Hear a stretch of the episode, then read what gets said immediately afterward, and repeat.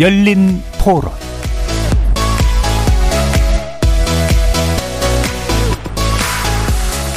여러분 안녕하십니까? KBS 열린 토론 한상권입니다.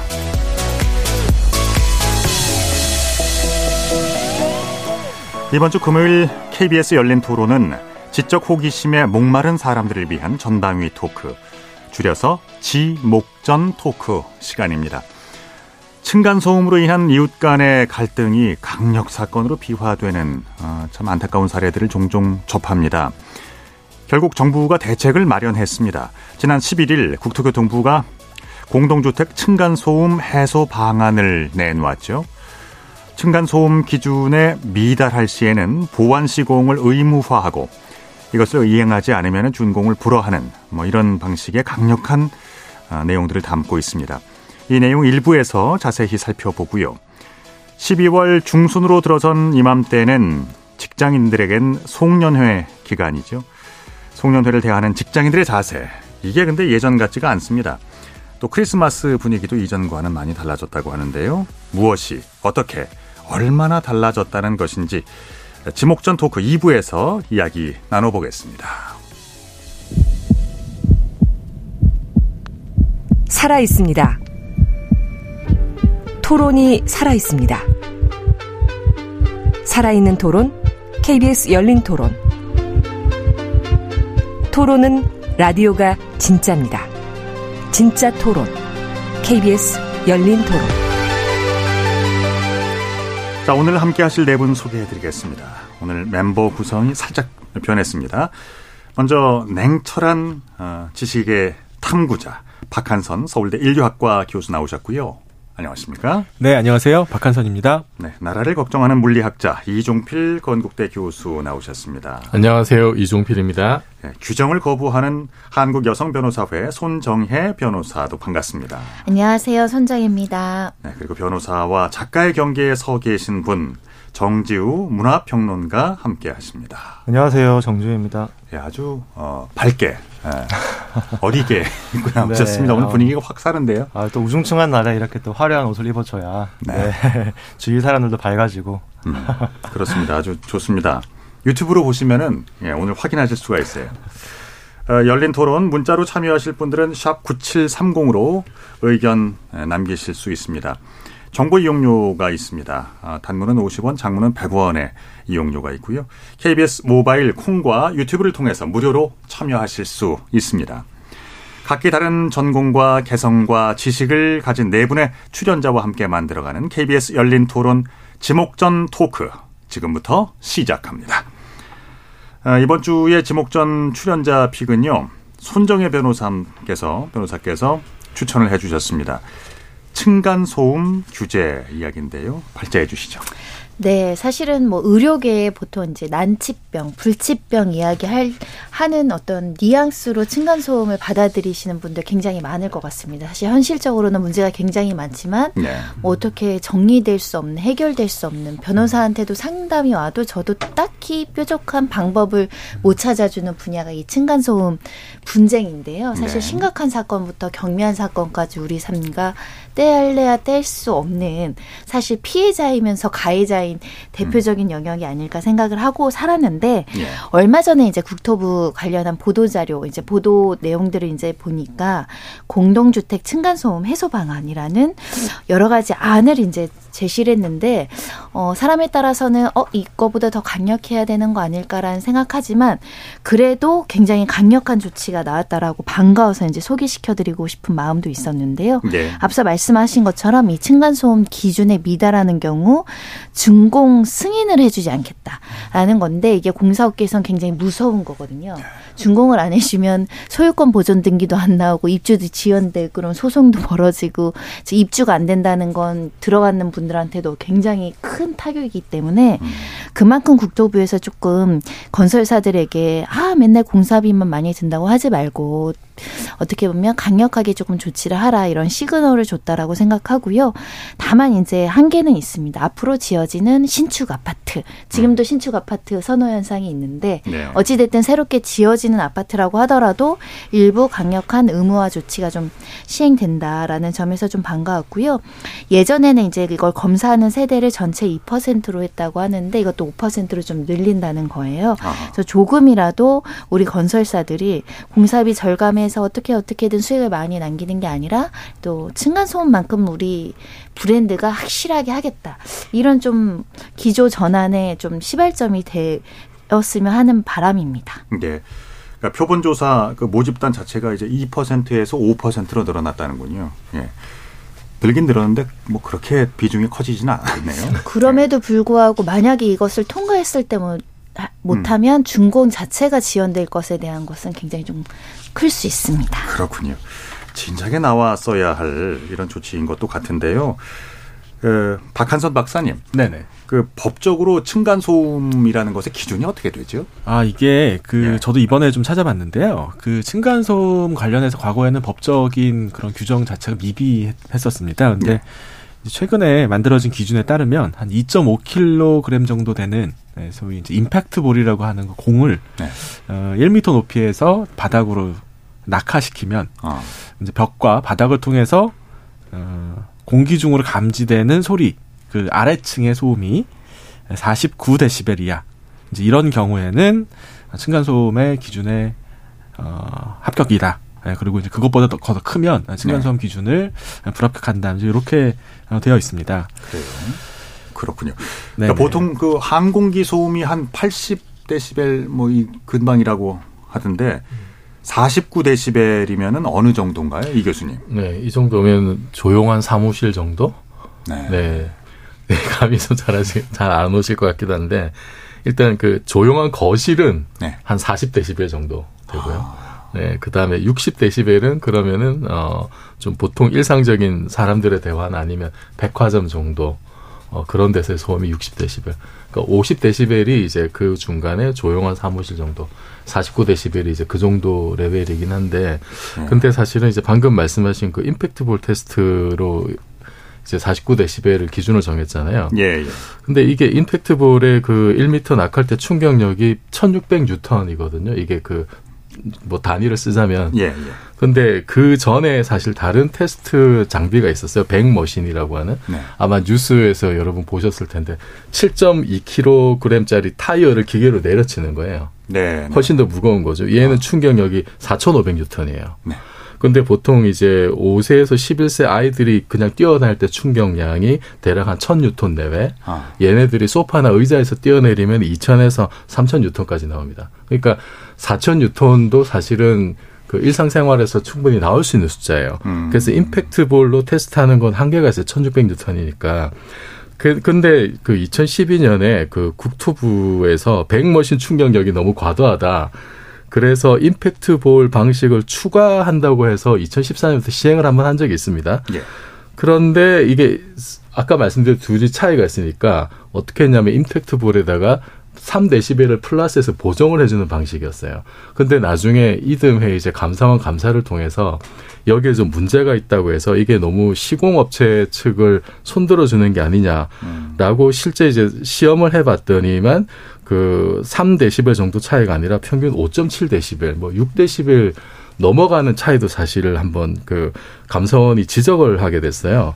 그래서 어 이거를 이제 2015년에 폐지를 하게 됩니다. 임팩트볼을. 네. 폐지를 하게 되고 어 근데 이제 그 시공사는 임팩트볼을 왜 좋아하냐면은 100 머신으로 측정했을 때 기준 미달 아파트가 무려 49%에 달해요.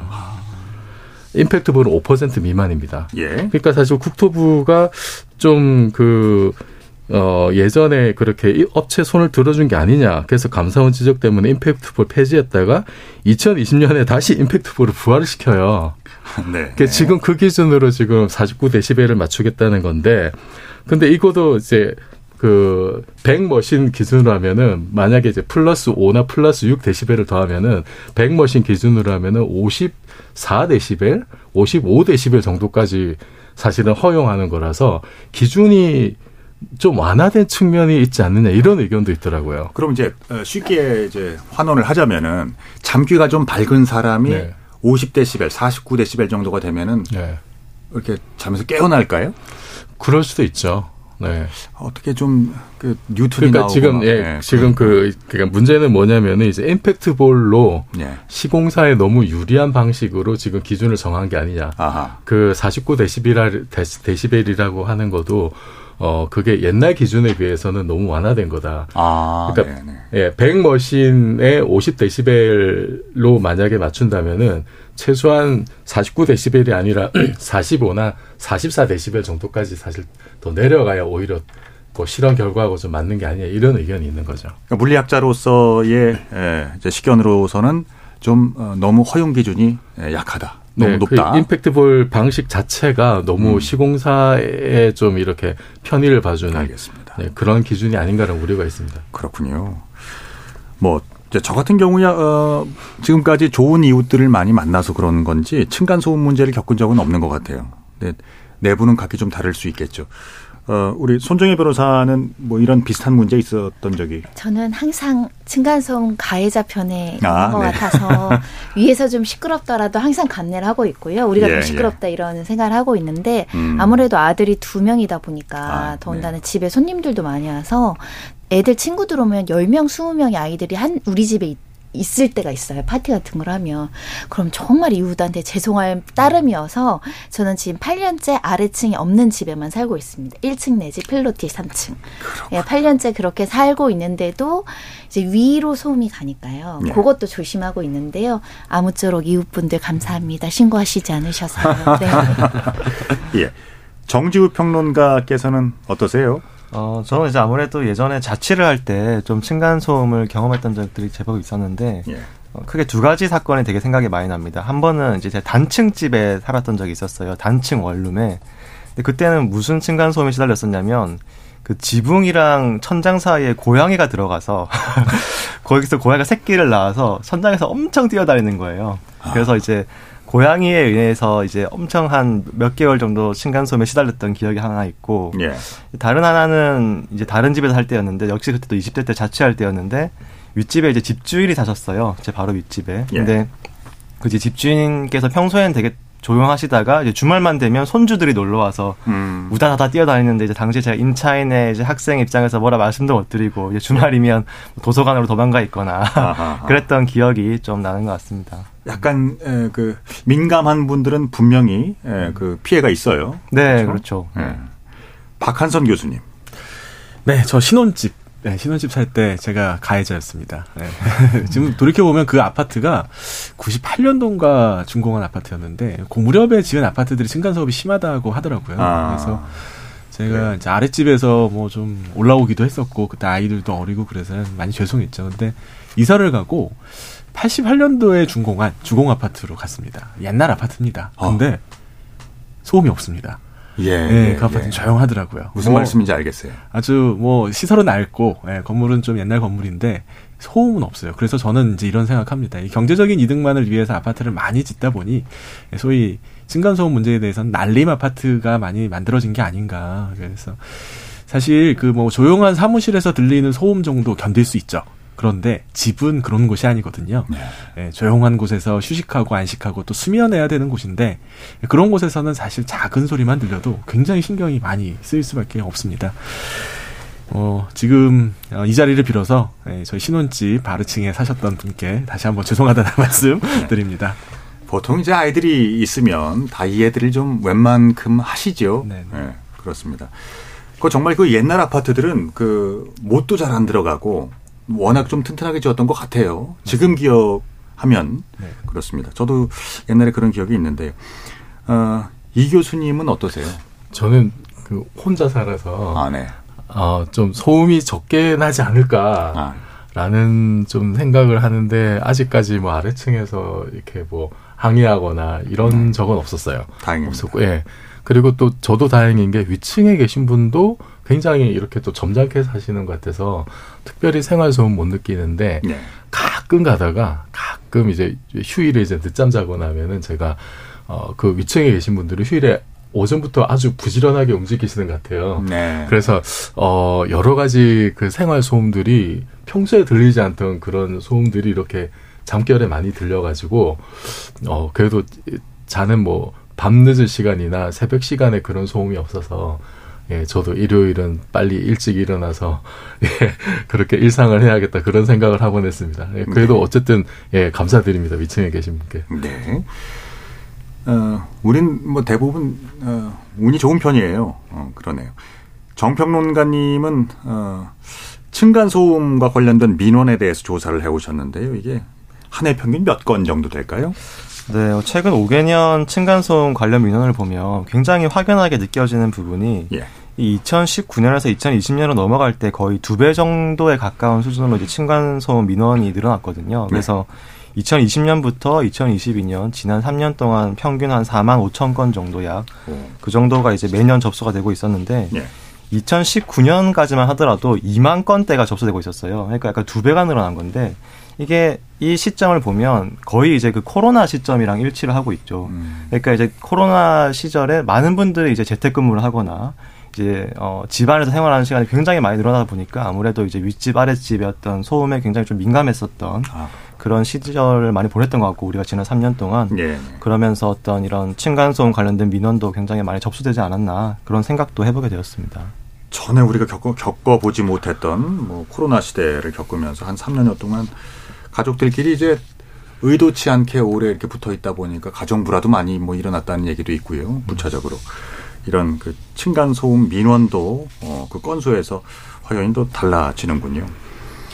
그 층간 소음과 관련된 사건 사고들 그 이제 마주 어, 이제 많이는 아니라고 하고 좀 자주 접하게 됩니다. 최근에 그 층간 소음 보복 사건 여기에 대해서 판례가 나오네요. 스토킹 범죄로 처벌하도록 한 대법원의 판결이 나왔던데요. 소개 좀 해주시죠. 네, 좀 이례적이기 때문에 주목될 만한 사안으로 보이고요. 층간소음 관련해서 뭐 살인이라든지 폭력이라든지 뭐 주거침입이라든지 이런 범죄 사건은 많이 들어보셨을 텐데 예. 이 층간소음을 보복해서 스토킹 죄로 이제 처벌받은 사람의 이야기입니다. 그러니까 경남의 모 지방에서 발생한 일이고요. 이제 빌라에 이제 임차인으로 거주를 하기 시작을 했는데 바로 위에 층에 이제 집주인이 살고 있었습니다. 근데 둘 사이에 이제 층간소음과 관련된 분쟁이 생겼던 것이고 네.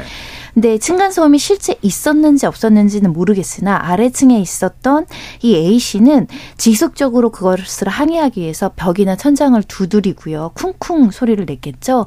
그리고 이제 스피커를 통해서 찬송가를 새벽 밤늦은 시간 계속 튼 겁니다. 네. 그리고 게임을 하면서 고함을 지르기도 하고요. 아. 그래서 참 던 윗사람이 이제 층간소음 일지를 이제 작성하기 시작합니다. 내가 몇 월 며칠 뭐 어떤 어떤 소리가 났고 어떤 소리가 났고 그러니까 그런 것들이 저 증거 효력이 있나요?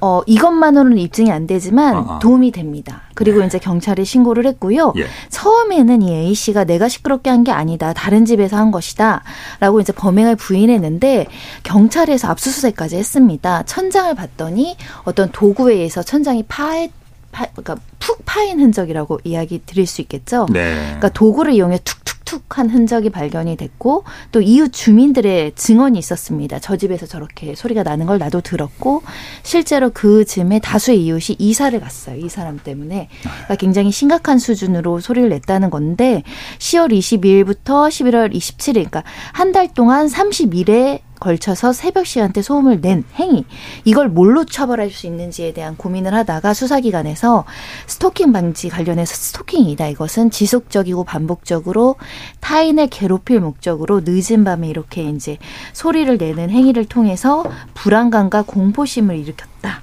그래서 스토킹 범죄가 유죄가 됐었고요. 1, 2심 모두 유죄가 선고가 돼서 대법원에서 확정이 됐는데 대법원에서는 피고인은 주변 이웃들의 대화 시도를 거부하고 오히려 그 사람들을 스토킹죄로 고소하는 등 이웃 간의 분쟁을 합리적으로 해결하기보다 이웃을 괴롭힐 의도로 행동한 것으로 보인다. 반복되는 행위로 다른 이웃들도 이사를 할 수밖에 없었다. 이것은 음. 스토킹 행위에 해당한다라는 판단이 나온 겁니다. 그렇군요.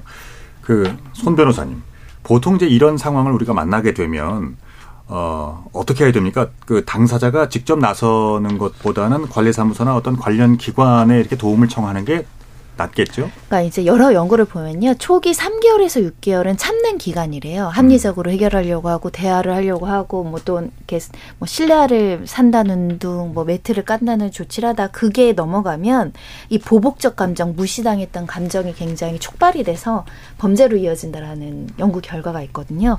그래서 사실은 직접 대면하지 않는 게 합리적인 것 같습니다. 그래서 보통은 관리사무소라고 얘기하는 관리 주체에게 이야기하고 음. 또 공동주택 관리법이나 우리 뭐 집합 건물법이나 여러 가지 이제 다수의 법령에서는 이런 관리단이 그 사람에게 어떤 조치를 할 수 있는 조항들이 있는 경우가 있거든요. 규약으로. 네. 그래서 그 사람들에 의해서 이제 조금 중재하는 노력이 굉장히 중요한데 문제는 악의적인 층간소음 가해자나 또는 악의적인 민원인은 그걸로 해결이 안 된다는 거죠.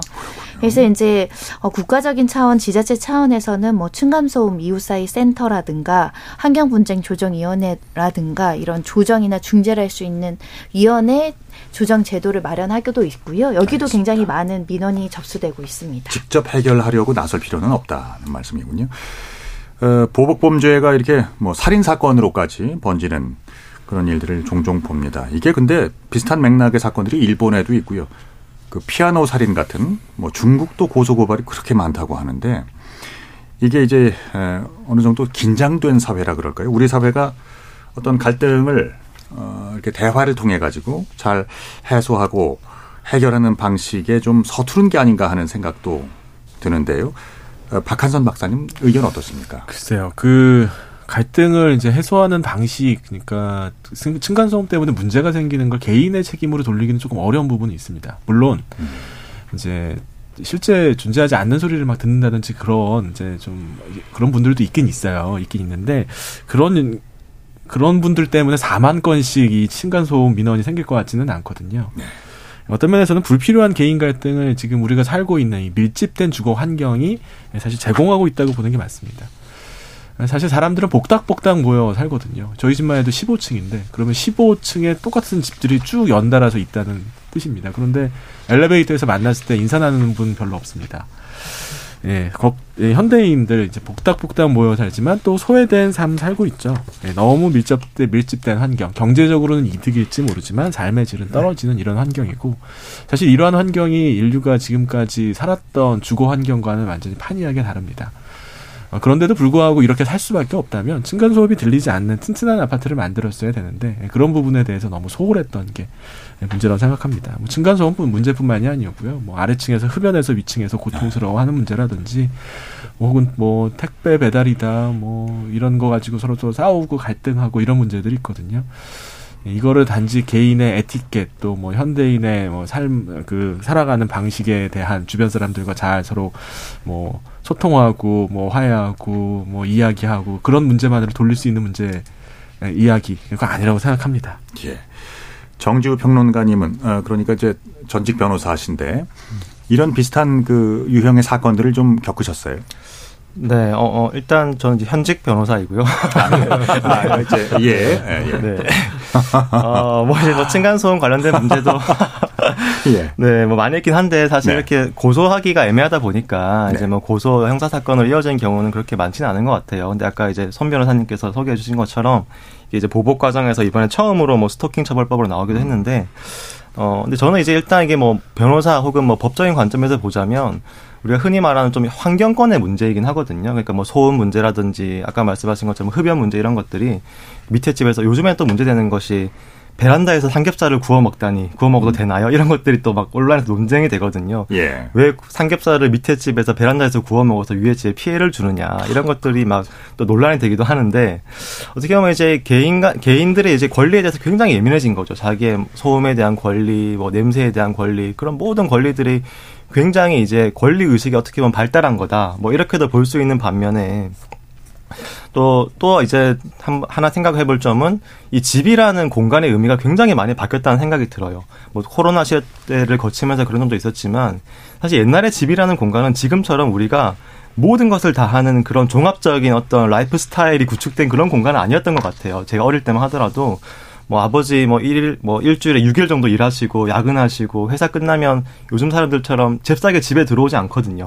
회식하시고 밤늦게 오시고 뭐 어머니도 이렇게 집에서 혼자 층간 소음을 견디면서 있는 게 아니라 이 집 저 집 다니시면서 모임도 많이 하시고 티타임도 많이 하시고 이렇게 보냈던 이웃 공동체가 있었던 반면에 최근에는 개인들이 굉장히 자기 권리에 예민해지고 이제 극도의 어떤 방어적인 사회가 되어가면서 또 이웃 간의 소통도 차단되다 보니까 또 이런 어떤 어 타, 그러니까 타인이 어떤 소음이나 냄새를 주면 그것도 우리가 살아가면서 존재할 수 있는 어떤 어 자연스러운 현상이 아니라 나의 권리를 침해한 뭔가 적처럼만 느껴지는 거죠. 이제 우리 사회 전체가 이제 계속해서 타인을 적으로 여기고 방어의 극도로 몰입하게 되는 이런 좀 사회 분위기가 이런 어 공동체 사회에서 여러 가지 문제점들을 많이 발생시킨 것 같다는 생각도 들어요. 어떻게 보면 이제 그냥 엘리베이터에서 만나서 어 윗집 아랫집이세요. 너무 죄송합니다. 뭐 드리기도 하고 또 아, 애들 키우면 다 그렇죠. 약간 이런 분위기가 있을 수도 있는데 요즘에 이제 사실 그런 것도 좀 좀 사라지는 것 같고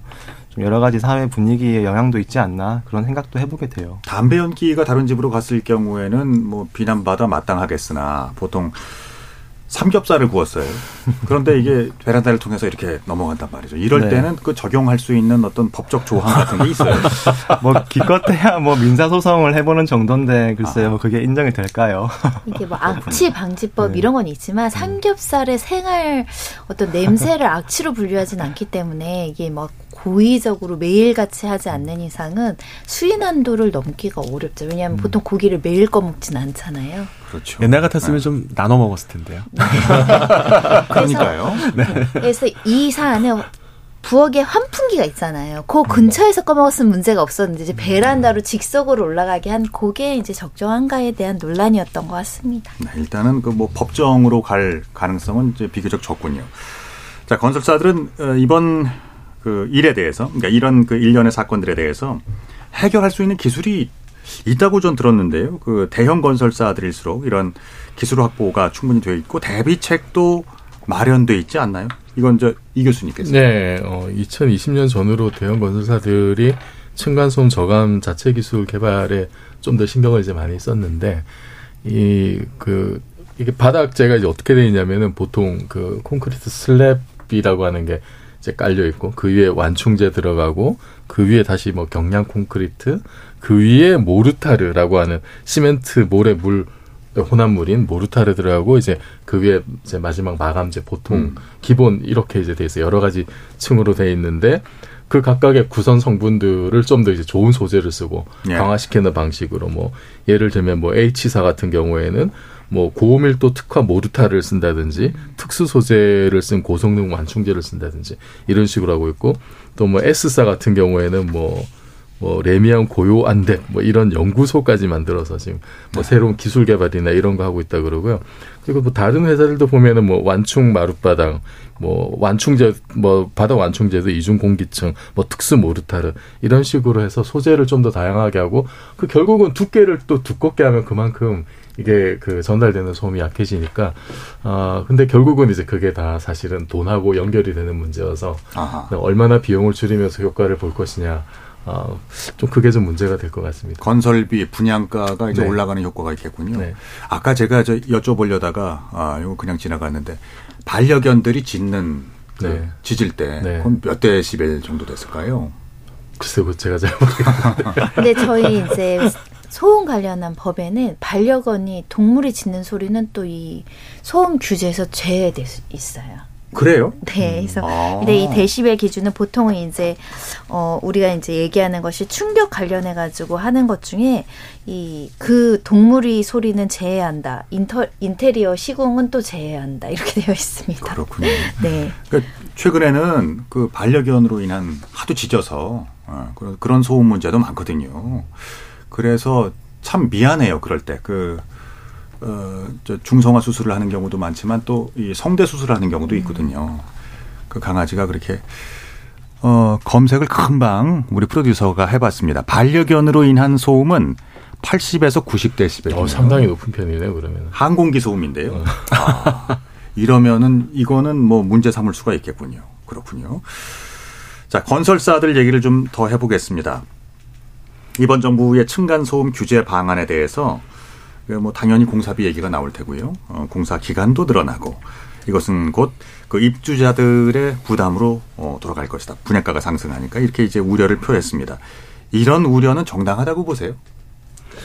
예, 이 교수님. 어, 뭐, 비용은 늘어날 거는 같은데, 이걸 거꾸로 얘기하자면은 지금까지 그 건설 업체들이 기본적으로 써야 할 돈을 쓰지 않은 게 아닌가라는 그런 사실 생각이 좀 들거든요. 네네. 어, 충분히 납득할 만한 수준의 비용을 들여서 어, 잘 지었다면은 그러면은 분양가가 좀 높더라도 사실은 뭐, 뭐 주택을 구입하는 사람들이 굉장히 뭐 그거는 이제 이해를 할 것 같아요. 오히려 돈을 어, 써야 될 때 안 써가지고 뭐 최근에 논란이 됐던 뭐 순살 아파트라든지 이런 건 양전에 이제 직결되는 문제잖아요.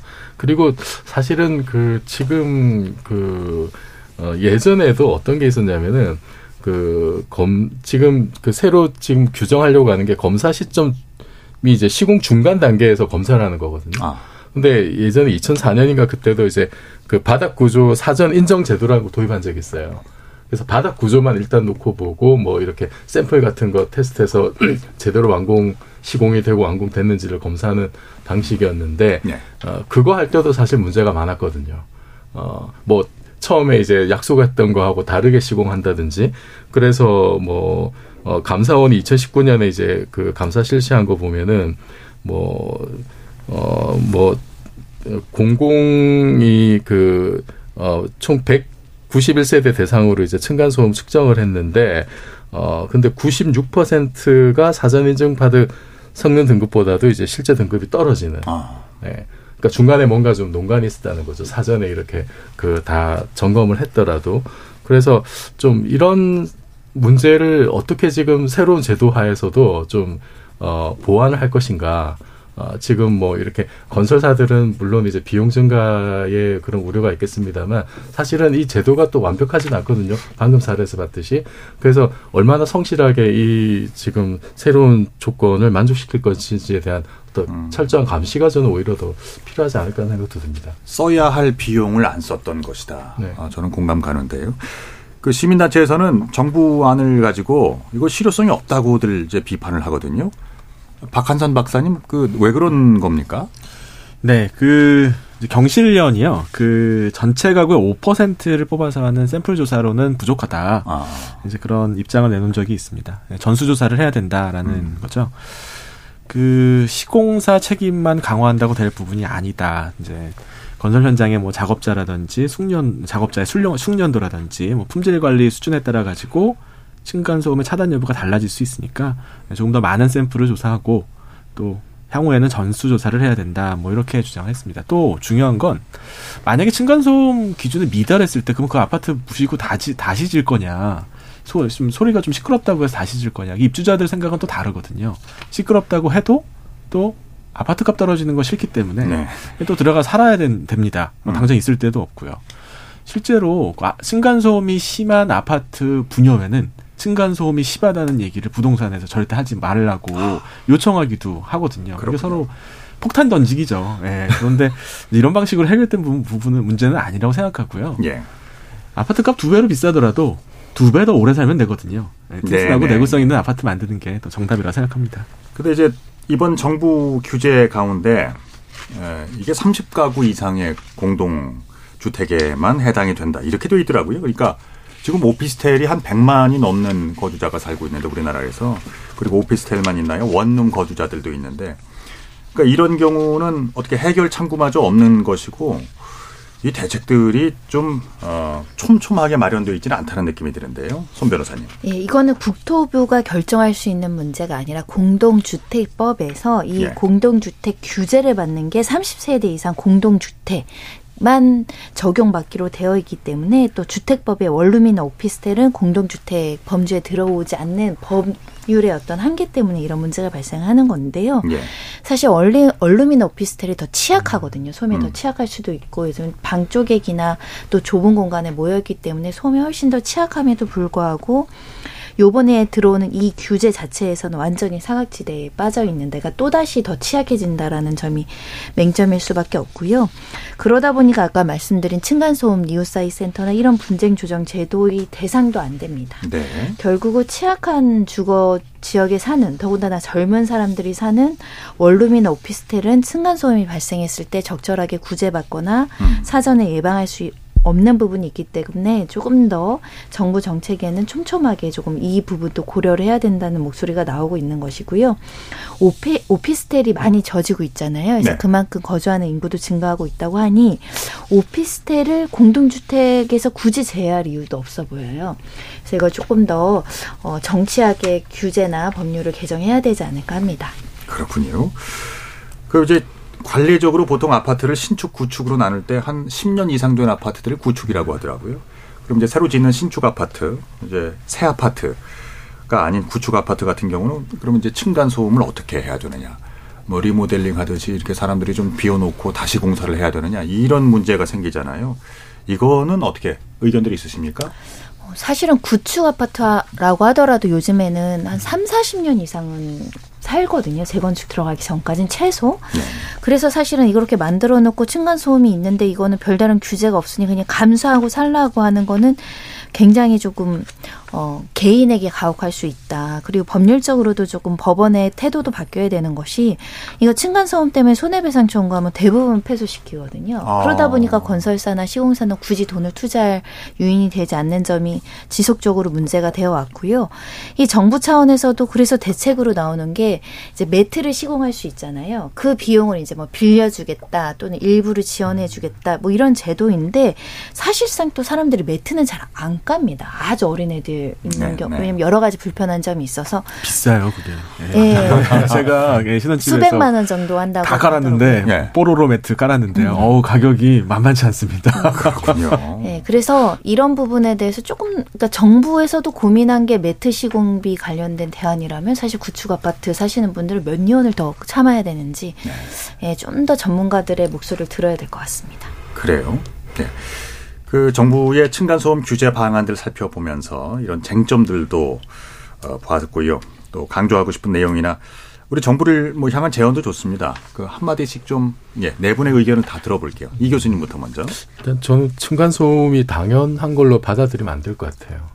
사실은 층간소음 문제가 크게 불거졌지만 그에도 저도 사실은 지금 사는 아파트 10년도 안 된 아파트 들어갔는데 상식적으로 납득이 안 되는 그런 하자들이 굉장히 많았거든요. 아, 예. 나름 브랜드 아파트에도 불구하고. 예. 그래서 깜짝 놀랐습니다. 네. 예, 인테리어 하시는 분이 와가지고 어떻게 이런 아파트를 지었는지 상상할 수 없다라는 말씀을 하실 정도로 굉장히 곳곳에 많은 하자들이 있어요. 그 중에 또 하나가 드러난 게 아까 말씀드렸던 이제 콘크리트 빼먹기 이런 거였던 것 같은데 층간 소음 문제는 이제 그 중에 하나이지 않을까 이 바닥을 그렇게 좀 날리무라고 두껍게 하지 않은 것은 그래서 층간 소음 문제 지금 당면한 문제니까 굉장히 좀 신경을 써야겠지만 다른 하자들도 모른 척하면 안 된다. 정말 좀 제대로 아파트를 지어서 그 비싼 값하는 만큼의 물건을 만들었으면 좋겠습니다. 예. 정지우 평론가. 네, 어, 저는 우리나라에서 이 아파트라는 공간 혹은 아파트라는 어떤 대상이 굉장히 독특한 위치에 있는 것 같아요. 전 세계에서 우리나라만큼 아파트를 욕망하는 사회가 없고, 뭐 음. 콘크리트 유토피아 이런 영화도 있지만, 동시에 그 아파트에서 살아가고 있는 모든 사람들이 서로를 너무나 또 힘들어 하잖아요. 뭐 소음부터, 뭐 냄새부터, 어, 흡연부터 모든 것들을 또 서로를 약간 또 힘들어하는 면도 있는데 그럼에도 불구하고 그러면 따로 살아 이렇게 하면 싫어. 그래는 우리는 그래도 우리 붙어 살 거야. 그러니까 우리나라 이 독특한 어떤 모순된 욕망이 집합되어 있는 굉장히 독특한 공간인 것 같아요. 이제 그런 공간에서 어 과거에는 어떤 집단 생활과 뭐 집단적인 그런 이웃 공동체와 이런 것들을 통해서 뭔가 완화되는 면이 있었다면 갈수록 우리 사회에서는 이제 어떤 각자 도생이나 개인주의도 굉장히 심해지고 사실상 이웃 공동체는 없지만 집단 생활을 하고 있으면서 서로를 어 싫어하고 배격하면서 개개인의 권리만 어떤 방어적으로 극단적으로 원하고 있는 이런 사회 현상과 굉장히 이 아파트 문제가 저는 밀접하게 연관되어 있다고 느낍니다.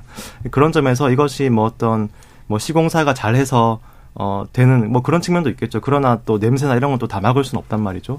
그러니까 이게 꼭 그 시공사, 뭐 아파트, 뭐 구조적인 문제 이상으로 우리가 좀 사회 문화 현상 전반적으로 뭐 어떤 공동체의 붕괴라든지 공동체의 회복이나 이런 측면에서 좀 고민을 많이 해보고 어떻게 하면 좀 음, 더불어서 이해하는 그런 좀 사회를 사, 만들어갈 수 있을까 그런 고민도 좀 이번 계기로 했으면 좋겠습니다. 네.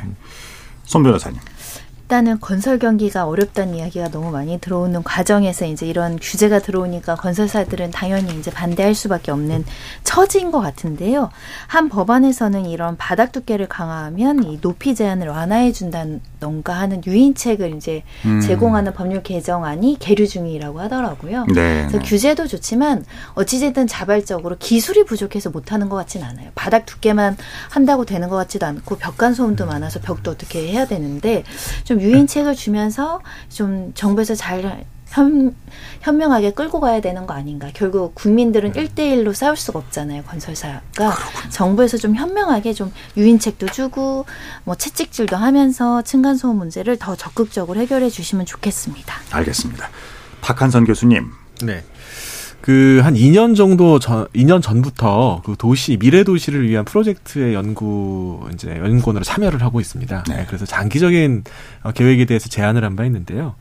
네, 사실 이 아파트를 비롯해서 이 고밀도 도시, 밀집 도시는 경제적으로는 상당히 큰 효율성을 줍니다. 네, 규모의 경제도 만들 수 있고 또 사람들의 주거 비용도 상당히 낮출 수 있는 장점이 있는데요.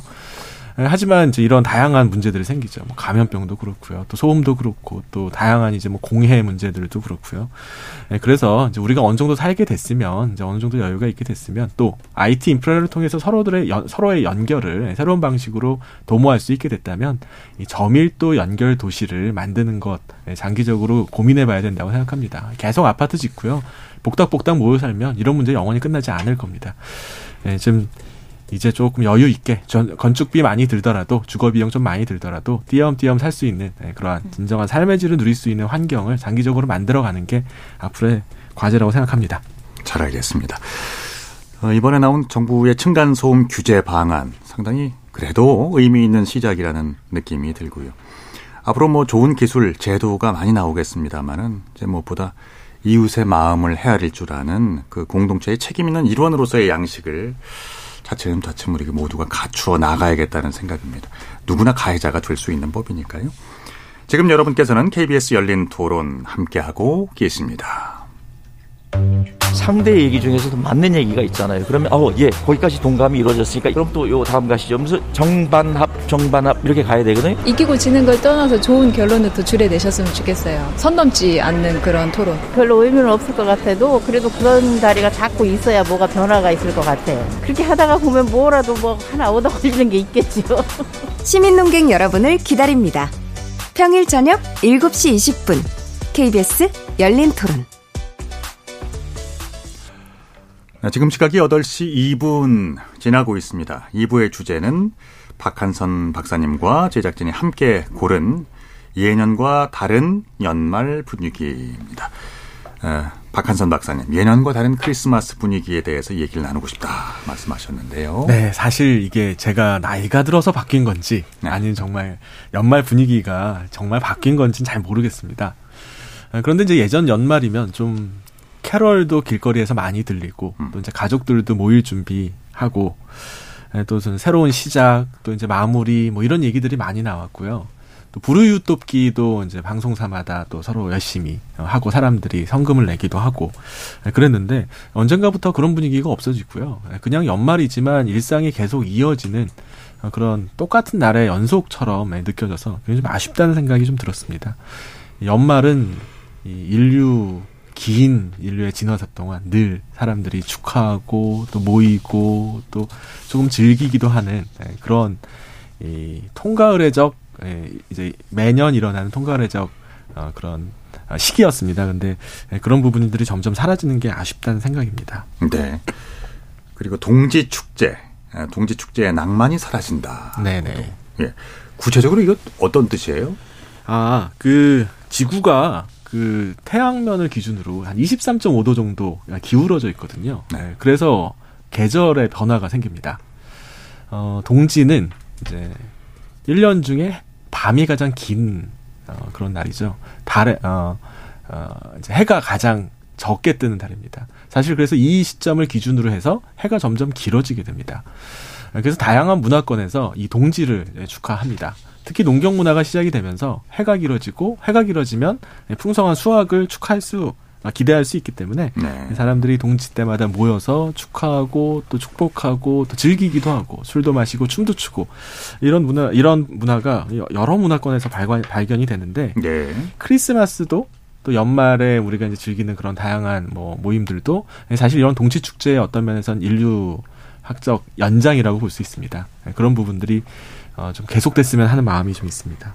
뭐 우리뿐만이 아니라 이 동지를 기점으로 해서 많은 그 어, 축제 축하하는 어떤 이제 어, 이런 여러 가지 그 어, 모습들을 우리가 발견할 수가 있잖아요. 정진우 평론가님 소개 좀 해주시겠습니까? 네, 저도 사실 뭐 동지 전문가가 아니기 때문에 이거를 어, 어떻게 하면 또 찾아볼까 해가지고 좀 알아봤더니 되게 재밌는 이야기들을 많이 찾았던 것 같아요. 그래서 이 동지의 어원이 아까 말씀하신 것처럼 해가 움직이지 않고 서 있다라는 뜻의 라틴어 솔스티움에서 유래되었다고 합니다. 그러니까 이게 해가 계속 길어지다가 이제 이 날이 되면 어 12월 20일에서 23일경이 되면 이제 어 태양이 다시 이제 가까운 쪽으로 이제 기울어지면서 이게 해가 마치 움직이지 않고 서 있는 것처럼 보이는 한 3일간의 시간이 있다고 그래요. 근데 그것이 이제 뭐 로마의 때는 로마 시대 때는 농신제 형태로 이루어졌었고 그 당시에 뭐 그리스 시대 때는 뭐 부르말리아라는 또 이런 축제가 있었고 그리고 이제 이 로마와 그리스 시대를 거쳐서 이제 중세 기독교가 되면 이게 이때 딱 그날이 이제 크리스마스가 이제 된 거죠. 그래서 크리스마스도 마치 이제 해가 멈춰 있는 것 같은 이제 그런 시기를 의미하는 그런 날이 되었고 뭐 뭐 이렇게 예수님이나 이제 이런 분께서 기독교의 어떤 상징인 그런 분께서 어, 이 세상에 이제 빛을 가져오기 시작한다. 네, 어떤 풍요를 가지고 오기 시작하는 어떤 그런 시점에 어, 이 어떤 축제들이 자리 잡고 있는 게 이 동지의 전통인 것 같다는 생각이 들고요. 뭐 요즘에도 어쨌든 뭐 그런 농경 사회는 아니어서 많은 분들이 뭐 해가 길어 길어지나 뭐 짧아지나 크게 신경 쓰고 있지는 않지만 또 최근에 그런 크리스마스 분위기 같은 걸 생각을 해보면 저희 집에도 지금 트리가 있거든요. 어. 네, 그래서 아 뭔가 반짝반짝하는 것이 또 새해가 오는구나 참. 좀 기분 좋은 그런 느낌이 있다는 그런 차원에서 또 동지 축제가 이어지고 있는 게 아닌가 그런 생각도 해보게 됩니다. 제가 회사에 너무 오래 앉아 있나 봐요. 저는 여의도에서 캐롤을 못 들어봤는데요. 음. 그 여러분들은 어떠십니까? 이 교수님. 저도 뭐 요즘 캐롤을 많이 못 들어본 것 같아요. 이게 뭐 저작권 문제도 있다고 아, 그러더라고요. 네. 예. 그래서 야 참 너무 갑박해졌구나 이런 캐롤 인식만큼은 좀 후했으면 좋겠는데 음. 그런 생각도 들고 그런데 그 어 제가 이제 찾아보니까 어, 예전만 못한 연말 분위기, 달라지는 연말 모임의 풍경 이런 타이틀의 기사가 2019년에도 있었더라고요. 아, 네, 네. 코로나 이전에. 예. 예. 예. 그래서 이, 이, 그 엠브레인 트렌드 모니터라는 데서 전국 어, 만 19세에서 59세 성인 남녀 1000명 대상으로 이제 조사를 했다는데 연말 모임 관련 인식 조사 이게 2019년 12월 때입니다.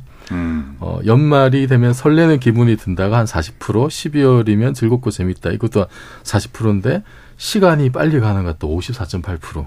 아쉽다 38.3%. 그러니까 뭔가 좋은 기분보다는 아쉽다는 네. 기분이 더 많이 든다는 거죠. 아하. 그리고 뭐 어, 예년보다 연말 분위기 나지 않는 것 같다도 이제 그때도 이미 49% 정도였고 어, 연말 모임이 줄어드는 것 같다. 는 의견이 늘어나는 것 같다는 의견보다도 더 많아졌고 그러니까 팬데믹 이전부터 사실은 2019년이면은 지금처럼 그렇게 경기가 나쁠 때도 아니었던 것 같은데. 그런데요. 예, 그때도 이런 좀 연말 분위기가 살아나지 않는다라는 얘기들이 많이 나온 것 같고. 네. 올해는 뭐 지금 경기가 너무 안 좋은 데다가 물가가 미친 듯이 지금 올랐잖아요. 아, 너무 많이 올랐죠. 예, 어디 가서 물건 하나 사기가 굉장히 어려워진 상황이라서 연말이고 크리스마스라고 뭐 기분 내려다가 정말 살림이 거덜날 것 같은 그런 분위기여서 다들 또 그 영향도 좀 올해는 크지 않을까. 다들 일찍 집에 들어가나 봐요. 그러니까요. 네. 예. 요즘 길거리에서 캐럴을 잘 못 듣는 이유가 어, 주된 것은 말이죠. 소음 규제. 아. 예, 가장 크답니다. 지금 그 어, 현행 법에 따르면 소음 진동 관리법에 따르면 매장에서 외부에 그 스피커 확성기를 설치할 경우에 발생하는 소음이 그 기준치가 있습니다. 주간에는 65데시벨, 야간은 60데시벨 이하. 이거를 초과하면은 과태료가 200만 원씩 붙는데요. 야, 이거 뭐 그렇죠? 어, 과태료가 확실히 규제 효과가 있군요. 연말 캐롤 같은 경우는 약간 규제를 완화해도 괜찮을 것 같은 생각도 드는데. 글쎄요. 법원가는 어때요, 손 변호사님? 어, 일단은 법조계도 경기는 좋지는 않은데요. 저는 정말 송년회를 먼저 추진하는 스타일로서 그 올해는 사실 네. 코로나 때 한 2, 3년간 모임을 많이 안 하다가 좀 처음 풀렸던 느낌이어서 아. 상대적으로 작년, 재작년보다는 송년회가 좀 늘어난 느낌이고요. 아, 특히 그래요? 회비를 걷던 모임들이 회비를 안 쓰고 많이 남아 있습니다. 예, 그 비싼? 거 뭐, 어, 총무도 많이 하고 있습니다. 아, 그래요. 네, 상대적으로 좀 비싼 집도 찾아가고 그런데 저희는 이제 저도 법무법인에 다음 주 월요일 날 저희가 이제 법인 회식을 하는데 좀 눈치 보이는 게 있어요. 우리는 하고 싶은데 저는 네, 하고 네, 싶은데 네. MZ 세대 즉 우리 직원들이 하기 싫다는 이야기를 너무 보도나 뉴스에서 음. 들으니까 어찌됐든 우리 변호사들 파트너들이 이렇게 돈을 이렇게 해가지고 회식을 하는 건 되게 좋은 거잖아요. 네. 근데 직원들이 싫, 싫어할까봐 굉장히 걱정하면서 성년회를 합니다. MZ 네. 세대가 82년생부터인가요? 저도 MZ 세대인데 아무튼 저는 성년회를 좋아하는 세대고요. 예, 예. 근데 저희 직원들은 확실히 술을 먹고 늦게 가는 걸 굉장히 싫어하고요. 1박 2일 한번 워크숍을 제안했으나 예. 평일날 낮에 가서 예를 들면 금토는 안 되고 예, 예. 예, 회식도 점심을 더 선호하는 것 같고 그렇군요. 그래서 송년회도 좀 일찍 6시부터 시작. 그래서 9시에 끝내는 걸 목표로. 그래서 약간 요즘에 좀 젊은 사람들의 그 회식 자리에서 술 너무 늦게 먹는 걸 싫어하는 문화도 이번 송년회에 조금 포함된 것 같아요. 어때요? 그 80년대 후반생이시잖아요. 예. 우리 정지우 평론가 네. 실제로 어 우리 뭐 부장님이 꼭 따라오는 이런 음. 어, 회식 네. 반갑지 않아요? 어, 글쎄요. 일단 제 주변 사람들도 그렇고, 뭐 저보다 더 어린 90년대생이나 00년대생 친구들도 그렇고, 회사의 회식 문화를 너무 좋다라고 하는 사람은 제가 알기로는 본 적은 없는 것 같아요. 예. 어쨌든 어르신들 모여가지고 막 강제로 뭐 술 먹이기도 하고 때로는 뭐 음. 주로 가면 사실 어린 직원들이나 신입 사- 사원들 같은 경우에는 별로 할 얘기도 없고 이제 주로 들으면서 아 맞아요 부장님 뭐 팀장님 이렇게 들어주는 역할하고 사실 이제 어떤 좀 어르신들께서 이야기를 많이 하죠 이런 분위기다 보니까 좀 이제 그런 분위기나 그런 자리가 좀 불편하다 이렇게 생각하는 좀 성향이 아무래도 좀 많지 않나 그런 생각은 들긴 하고요. 그래요. 또 이게 좀 그래 송년회라는 것도 이제 연말에 뭐 소소하게 내가 정말 친한 뭐 친구들 뭐 이렇게 두세 명에서 모여서 하거나 음. 그렇게 하는 거는 되게 좋아하는 것 같은데 내가 어떤 집단에 소속되어 있다는 이유만으로 그 집단 사람들과 함께 뭔가 이 친밀함을 연기해야 된다는 것 자체를 되게 부담스러워하기도 하는 좀 연기. 그런 문화가 있지 않나 싶긴 해요. 네. 귀담아 들으셔야겠어요. 아니, 난 정말 진심으로 친해지고 싶어서 회식을 제안하는 건데, 왜냐면 바쁘니까 점심도 같이 안 먹는 어, 일이 훨씬 그렇죠. 많거든요. 네, 회식 예. 때 말고 직원분들이랑 좀 친해지고 싶은데, 연기로 나하고 친해진다고 하니 또 한 번 생각을 해보겠습니다. 이제 뭐 많은 차이는 아니지만 조금씩 좀 예, 그래서 차이가 납니다. 학교는 어떻습니까? 예. 어, 뭐 저희는 그 좀 줄어드는 그 그런 추세 같아요. 일부러 모임 같은 것도 그렇게 뭐 잘 만들려고 하지 않고 정말 뭐 회식 같은 거 하더라도 앞서 말씀하셨듯이 저녁보다는 차라리 그냥 점심에 겸사겸사 해가지고 그렇게 하는 게 서로 좀 부담 없는 선에서 좀 간소화하는 그런 좀 분위기인 것 같아요. 이종필 교수님이 세대적으로 봐서 딱 그 가운데 세대잖아요. 네. 그러니까 뭐 학장님이 오늘 저녁에 네. 뭐 하세요? 이렇게 네. 물어보시면은 은근히 좀 부담되고 그러세요. 어, 저는 학장님을 좋아해서 부담스럽지 않습니다. 네. 이렇게 정해진 대답이에요. 네, 이렇게 대답하셔야 됩니다. 그러니까 요즘은 아닌 게 아니라 그 저녁에 회식보다 네, 점심 부, 뷔페를 찾는다거나 영화 관람도 연극 관람, 뭐 문화 행사로 이렇게 송년회를 보내는 곳이 참 많다고 합니다. 그러면은 그 박 교수님은 어떠세요? 예, 사실 오늘 저는 저희 실험실 송년회를 가볍게 했습니다. 브런치로 했거든요. 그래요? 원래는 사실 저녁에 좀 맥주 마시고 좀 부어라 마셔라 하고 싶었는데 네. 이 방송 나오느라고 못했고요. 그런데 예. 아, 생각보다 재밌었습니다. 예. 아침 뭐 9시에 저희가 이제 종강 파티 하면서 모였는데 아침 9시부터 모여서 하면 뭐 재밌을까 싶었는데 재밌더라고요. 그래서 어떤 사람들하고 만나가지고 무슨 이야기를 하는지가 중요하지 무엇을 마시는지 그건 중요하지 않은 것 같습니다. 예. 맞습니다. 맞아요. 그러니까 코로나 시대를 우리가 한 3년 가까이 이제 지내면서 어, 어떤 분들은 차라리 이렇게 그 인터넷을 통해서 어 그걸 뭐 특정 상표 이름이 되니까 화면상으로만 예, 이렇게 수업을 하고 사람을 만나는 것도 온라인으로만 만나고 차라리 그게 낫더라. 뭐 이런 이제 어, 아주 솔직한 그 수레도 있었습니다. 그래서 어, 송년회를 하지 않는 직장도 꽤 늘었다고 해요. 그 두 분도 그런 그 분위기 느끼세요? 네, 뭐 예전보다는 그 공식적으로 뭔가 이렇게 좀 많이 일을 벌리려고 하는 거를 음. 꼭 이렇게 뭐 연말 송년회뿐만 아니라 그 전에도 일상적으로도 네. 그좀 불필요한 어떤 회식이나 이런 거는 좀 이렇게 줄이려고 하는 그런 분위기가 좀 많고 네. 저희도 뭐 예전에는 이제 학기 끝나면은 이렇게 뭐 겸사겸사 무슨 세미나 같은 거 하면은 하고 끝나면은 가- 같이 밥 먹고 이제 그런 일들이 있었는데 뭐 코로나 때는 그걸 그렇게 못 하니까 이제 다 화상으로 했었죠 사실 화상으로 하고 각자 알아서 맛있는 거 먹는 걸로 했는데 어 코로나 끝났는데도 이제 화상으로 이제 계속 이어져서 이렇게 해서 이 좋은 점도 있고 약간 아쉬운 점도 있고 예. 근데 뭐 조금씩 그런 추세가 이어지는 것 같습니다. 그러네요. 그런데 그 네. 송년회 한다. 또 회사에서 뭐 회식을 많이 해서 힘들다 연말에 쉬고 싶은데라고 하는 거 사실 어떤 면에서는 행복한 고민입니다. 연말에 사람 불러주는 사람 없고 외롭게 보내시는 분들 참 많거든요. 예전에는 성탄이고 연말이고 하면 또 소외된 분들 찾아가서 또 같이 모임도 가지고 또 뭐 식사도 하고 뭐 이런 것들 좀 아름다운 이 우리 사회의 미덕처럼 느껴졌었는데 어느샌가 그런 얘기들이 쏙 들어가서 없어지는 것 같고 또 있어도 그냥 직장에서 돈 좀 걷어가지고 그냥 인근에 뭐 양로원이나 이런 데 보내고 뭐 이 정도로 끝나는 것 같아서 좀 아쉽습니다. 그래서 예.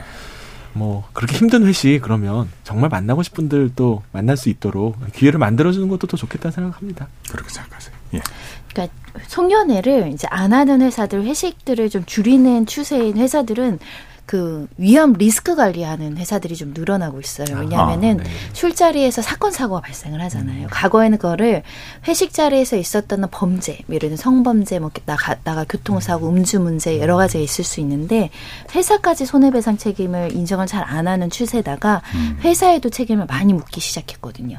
공식적인 회사 회식 또 업무의 연장선상이니까 그래서 3차 금지 뭐 공문으로 이렇게 내려오는 회사들도 있습니다. 2차 금지 뭐 이런 것도 좀 신경 쓸 필요가 있고 즐겁게 즐기시려면 다음 날 이불킥하지 않으려면 1차, 2차에서 끝내는 게 아주 바람직하다라는 점을 말씀드리고 싶습니다. 2차까지는 괜찮은 건가요? 그러니까 어 1차가 몇 시에 끝나는지에 따라서인데 1차가 8시에 끝나면 아쉽잖아요. 그러니까 10시 전, 9시 전에 집에 가는 게 안전합니다. 알겠습니다. 뭐 적정선이 있겠죠. 예. 그 조선일보 어 아무튼 주말 팀이요. SM CNC 플랫폼 틸리언 프로의 그 송년회 관련 설문조사를 의뢰했습니다. 20대에서 50대 사이의 남녀 2,007명이 응답한 결과인데요. 이 결과를 보면 제가 네 분께 여쭤볼게요. 요건 이제 에, 틀리셔도 돼요. 예, 꼭 맞추실 필요는 없는데요. 어, 송년회에서 가장 싫은 것은 어, 이분들 20대에서 50대 어, 남녀 2,007명이 뭐라고 답을 했을까요? 그 힌트를 드리면 드리면 남녀별로 조금 차이는 있지만 음주 가무가 3, 4위였어요. 답이 아니에요. 예. 정지우 평론가. 글쎄요. 회비? 요즘 회비. 네, 요즘 힘드니까. 네. 그리고 뭐 회사에서도 이렇게 법인카드 쓰지 마라. 아. 아, 이런 얘기를 뭐 2차 가지 마라. 이런 것도 많이 생겼다 그러더라고요. 네, 네. 회비가 좀 되게 부담스러울 것 같아요. 저 같으면. 네. 틀렸습니다. 맞춰질 줄 알았는데 그럼 저 어, 박 교수. 글쎄요. 뭐 예전에는 또 송년회 하면 장기자랑 했는데 혹시 장기자랑인가요? 요즘은 잘 안 하는 것 같은데요. 아, 그거 스트레스죠. 맞아요. 예. 특히 이제 막, 막내들. 네. 아, 그 춤추고 노래하고 2차 가 가지고 막 그것도 틀렸네요. 네, 정답이 아니었습니다. 이 교수님. 어 일장 훈시 뭐 훈시, 훈시. 네. 학장님의 훈시. 뭐 어쨌든 그, 저는 학장님의 훈시는 굉장히 가슴속에 새기는 사람이라 네, 그냥 일반적으로 예, 예, 예. 일반적으로 그냥 뭐. 뭐 위에 간부님들이나 이렇게 높은 분들이 오셔가지고 빨리 네. 어쨌든 먹고 싶은데 아. 이렇게 일장 훈시가 길어지면 왜 송년회에서까지 일해야 돼 이런 생각을 하지 않을까라는 상상을 좀 해봅니다. 정답. 정답입니다. 정답이에요. 예. 1위가 훈계였습니다. 그리고 건배사가 그 다음이었어요. 예. 그 훈계가 싫어가지고 훈계 좀 안 했으면 좋겠는데 이것 때문에 송년회 가기 싫다는 직장인들 이 많았다고 그래요. 상당히 많았다고 합니다. 공감되세요? 네, 저도 같은 얘기 하려고 했었고 또 덧붙이면 주사 부리는 사람. 아, 꼭 있죠. 예, 아 기분 좋게 너무 즐거운데 꼭 한 명이 술을 주체를 하시지 못해서 그런 네. 그럴 때 좀 싫죠. 그럴 때 그러니까 그래서 이제 3차 가지 말라는 것도 생긴 아 거고. 제가 주사를 부려낼 생각 한번 해보면 아, 그럴 리는. 없겠죠. 네. 네. 그리고 이제 두 번째로 나온 건배사 말이죠. 그러니까 제가 아주 존경하는 그 선배님 중에 에, 별명이 건달인 분이 계세요. 예. 건배사의 달인이라는 뜻이에요. 이분이 앉으면 술자리에서 꼭 건배사를 시키는 거예요. 그러면 정말 스트레스거든요. 우리나라에 왜 이런 건배사 문화가 자리를 잡게 됐을까 이런 고민부터 예, 하게 되고 왜 그럴까요? 선 변호사님. 어, 약간 분위기는 띄워야 되는데 우리가 사실은 평상시에 많은 사람들 앞에서 말을 잘 안 하는 사람들이 많다 보니 뭐라도 이렇게 이끌어내려고 한 것 같은데 저도 건배사는 외우고 있지 않는 한 즉석에서 물어보면 잘 모르겠더라고요. 대부분 네. 삼행시 같은 거 아무거나 치거나 그래서 여기 가장 높은 자장 인분의 이름을 따서 뭐 이렇게 화이팅 외치는데요. 아, 어, 그래요? 예, 저도 좀 좀 익숙하진 않습니다. 예. 정지우 평론가님은 뭐 이유를 저는 아실 것 사실 같아요. 예. 건배사가 뭔지를 잘 몰라서 건배사가 뭔가요? 사이다, 뭐 청바지 이런 거 줄줄 나오잖아요. 아, 예. 그러니까 제가 얼마 전에 어쩌다가 이제 저희 학교 교회를 갔었는데 이제 거기서 건배사를 저한테 시키더라고요. 예. 그래서 저, 저는 이제 건배사가 뭔지 몰라서 그냥 술잔 들고 어 모이신 분들 참 와줘서 감사하고 뭐 이런 얘기를 혼자 줄줄 했더니 그 선배님께서 아 요즘 애들은 건배사 모른다고 막 그렇게 하시는 거예요. 그래서 제가 아, 건배사가 뭘까 아직도 약간 의문에 사로잡혀 있는데 어쨌든 뭐 들어보면 이렇게 뭐뭐 위하여 뭐 짠 하는 이런 게 건배사인 것 같은데 사실 이제 약간 우리나라의 기존의 어떤 그런 집단주의 시대의 예. 어떤 산물이 아닐까. 다 같이 모여서 뭔가 단합하는 의미, 뭐 하나의 어떤 구호를 통해서 뭔가 모여서 다그 구호에 따라서 서로 뭐 뭉치자, 뭐 이런 음. 의미가 아닐까 싶은데 사실 저는 건배사를 해본 적도 없고 잘 예. 모릅니다. 충격받았어요. 건배사를 모른다. 저 어렸을 때 건배사 없었어요. 그때 그냥 아. 위하여 뭐 건배 뭐 이렇게 네. 있었고요. 네. 지금 말하는 건배사는 그 창의적인 삼행시 같은 걸로 어. 건배사하는 건데 어. 그 비교적 최근의 일이고요. 뭐 건배사 때문에 힘든 사는 분 있죠. 있는데 또 건배사 꼭 하고 싶어 하시는 분들 있거든요. 네. 그분들 그냥 계속 하시게 하면 좋을 것 같아요. 아니 저는 그 예. 뭐 무슨 이제 학회 끝 학회 때 무슨 공식 만찬 이런 거 하면은 또 누가 높으신 분이 와서 건배사 이렇게 부탁하고 이러잖아요. 네. 그러면 뭐뭐 이렇게 높은 분이 와서 건배사를 하는데 또 이제 그게 굉장히 길어지는 경우들이 있어요. 다들 이제 막 먹으려고 기다리고 있는데 예. 그런 건배사들을 정말 이게 일장무시하고 비슷한 거죠. 그렇죠. 근데 지금 이제 얘기하는 건배사는 이제 짧 차라리 짧 그냥 짧게 삼행시로 끝나면은 오히려 좀 좋을 것 같은데 저는 음. 건배사 관련해서 좀 약간 좀 싫은 게 뭐냐면은 그 여러 명이 모여 있는 그런 식당에서 한쪽 테이블에 뭐한 20명이 모여 가지고 위하여를 다 같이 외치는데 음. 그것 때문에 우리 테이블에 대화가 안 되는 거예요. 대화가 끊기고. 민폐죠. 네. 네. 근데 그것도 이제 한 번으로 끝나면 그냥 아 저기 뭐냐 회사 회식 왔나 보다 이러고 넘어갈 텐데 그걸 여러 번 하세요. 음. 돌아가면서 건배사니까 한 10명, 20명 정도가 계속 이제 하면서 위하여를 한 그렇게 수십 번 외치면은 그게 좀 스트레스더라고요. 그런 일은 좀 없었으면 좋겠습니다. 맞습니다. 예. 그리고 오늘 무엇보다 그 어, 정지우 평론가의 말씀을 듣고 문화 충격을 받았어요. 저는 건배사를 모르신다고 해서. 그러면 그 손종혜 변호사님께 짧게 듣겠습니다. 송년회 순기능 이것이다. 저는 우리 집에 혼자서 플랜카드도 걸어놨어요. 올 한 해 수고한, 계속 수고한 우리가 최고. 사실 1년을 거슬러 올라가면 시간은 너무 빨리 흘렀는데 한 달 한 달 진짜 어떻게 시간 가는지 모르고 되게 열심히 일하고 각자의 역할에서 뭐, 뭐 집에 계신 분들 아이 키우고 챙기느냐 고생하셨을 것 같고 직장 다니시는 분들도 마찬가지고 우리 앵커님도 KBS 1년 동안 얼마나 많은 일을 겪었나 음. 이런 거를 되돌아볼 수 있는 날이 송년회 같거든요. 그리고 저는 2년을 이어가는 게 또 송년회라고 생각해서 저 좀 많이 만나주세요, 지인분들. 자, 어, 이게 시간이 될지 모르겠는데요. 바람직한 송년회 문화가 자리 잡을 수 있도록 우리가 무엇을 할 수 있을까요? 이 교수님부터 한마디씩 다 듣겠습니다.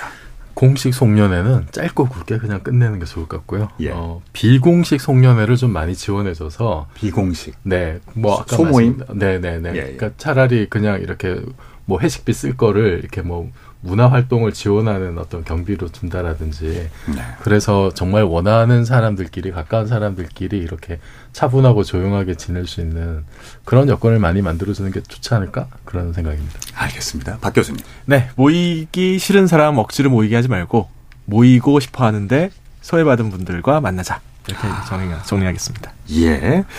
우리 정주 평론가. 네, 어쨌든 송년회 문화라는 것도 모두 행복하자고 하는 일이니까 서로 어떻게 하면 부담을 주지 않는 방식으로 할 것인가를 고민하다 보면 예. 뭐 각자 직장이든 집단이든 뭐 학회든 어디서든지 그, 그 곳에 있는 사람들에게 어울리는 방식을 찾을 수 있을 것 같아요. 그래서 부담 주지 말자. 네. 건배사입니다. 굉장히 부담스러우셨나요? 네. 그래요. 손정혜 변호사. 연말 연시에 차 못 잡아서 새벽에 들어가시는 분 소식을 좀 들었는데요. 차 네. 끊기기 전에 정말 안전하게 귀가하는 게 제일 중요한 연말이니까 건강하고 또 안전 잘 생각하시면서 사람들 만나셨으면 좋겠습니다. 주로 저 그 건배사들 많이 하시잖아요. 손정혜 변호사님은 그 레파토리가 꽤 있으실 것 같아요. 어, 그 약간 그런 건배사는 익숙하지 않아서 잘 안 하고요. 예. 예, 주, 그, 그날의 이슈에 따라서 하고 싶은 말 하는 편입니다. 음, 올해는 어, 어떤 한 해였습니까?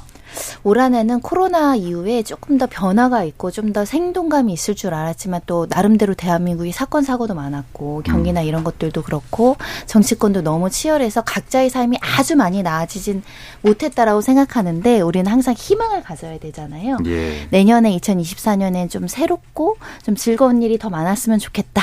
그리고 1년을 잘 버텼으니 내년도 잘 버틸 수 있는 희망을 친한 사람들, 가까운 사람들, 같은 조직에 있는 사람들이랑 나누고 싶다.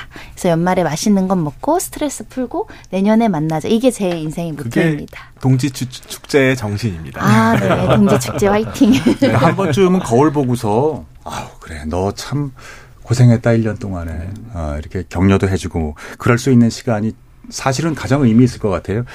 그래서 올 한 해를 정리하는 뭐 마음들 음, 한 마디씩만 좀 들어볼까요, 이 교수님? 올해 사실은 그 예기치 못한 전쟁들도 막 생기고 그래서 아, 좀, 그렇습니다. 예, 여러 가지로 우울한 생각들이 많이 드는데 내년 한 해는 좀 그런 일 없이 한반도에도 그런 뭐 좀 뭐 좀 좀 불안한 요소 없이 어, 경기도 좀 풀리고 어 그렇게 좀 더 많은 사람들이 행복한 삶을 살 수 있는 새해가 됐으면 좋겠습니다. 개인적으로 어떤 게 가장 힘든 일이었어요? 개인적으로요. 예. 어, 개인적으로 뭐, 그 너무 개인적이어서 말씀드리긴 좀 힘든데 근데 하는 일마다 하여튼 잘 안 되더라고요. 어, 그래서 내년에는 조금 더 열심히 예, 어, 10개 중에 하나라도 좀 좀 잘 풀리도록 그렇게 좀 애써봐야 되겠다는 생각입니다. 네, 박 교수님. 네, 뭐 흔한 얘기죠. 예, 동지는 밤이 가장 긴 날입니다. 그런데 그 동지가 지나고 나면 이제 해가 점점 길어질 겁니다. 아, 힘들고 어려운 일 많죠. 또 뭐 개인적으로도 그렇고 국가적으로도 그렇고 세계적으로도 그렇습니다. 그런데 앞으로는 조금씩 조금씩 해가 점점 길어지면서 밝은 날이 왔으면 좋겠습니다. 예. 정지우 평론가 한 말씀 하실래요? 아, 네. 어쨌든 저희 몇 년 동안, 지난 몇 년 동안 코로나 때문에 서로 많이 격리되고 서로 보기도 힘든 그런 시절 오래 보냈는데, 올해는 그래도 좀 코로나가 풀리면서 서로 마스크 벗은 모습도 많이 보고, 좀 서로 침 튀겨가면서 서로 이렇게 가까이에서 이야기할 수 있는 또 기회도 많았던 그런 시대, 시절이었던 것 같아요. 네. 또 내년에는 조금 더 사람, 사람과 사람이 더 가까워지고, 네, 또 좀 더 자주 볼 수 있는 그런 어, 해가 되었으면 좋겠습니다. 알겠습니다.